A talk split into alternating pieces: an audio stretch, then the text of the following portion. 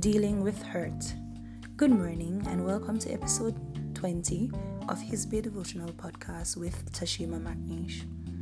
Today's scripture reading comes to us from Isaiah chapter 41 and verse 10.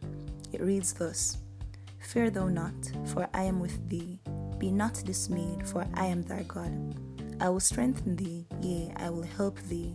Yea, I will hold thee with the right hand of my righteousness. Here endeth a portion of God's holy words.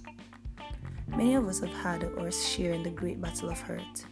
We have had friends who betrayed us, family members who deceived us, and so many others. But how do we cope when these storms begin to rage?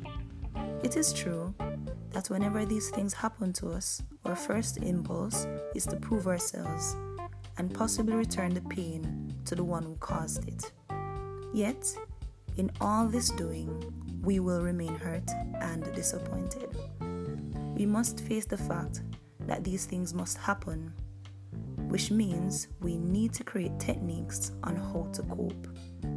The word tells us that we should not be dismayed, for the Lord will strengthen us and he will uphold us. And that is more than enough reasons to let people be until the Lord fixes them for us.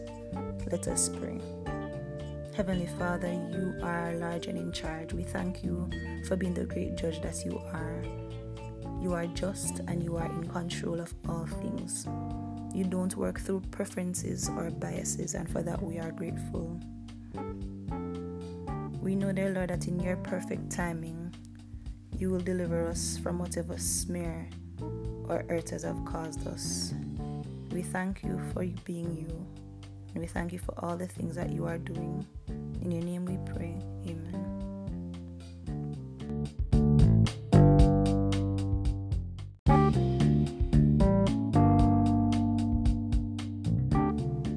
Thank you for listening.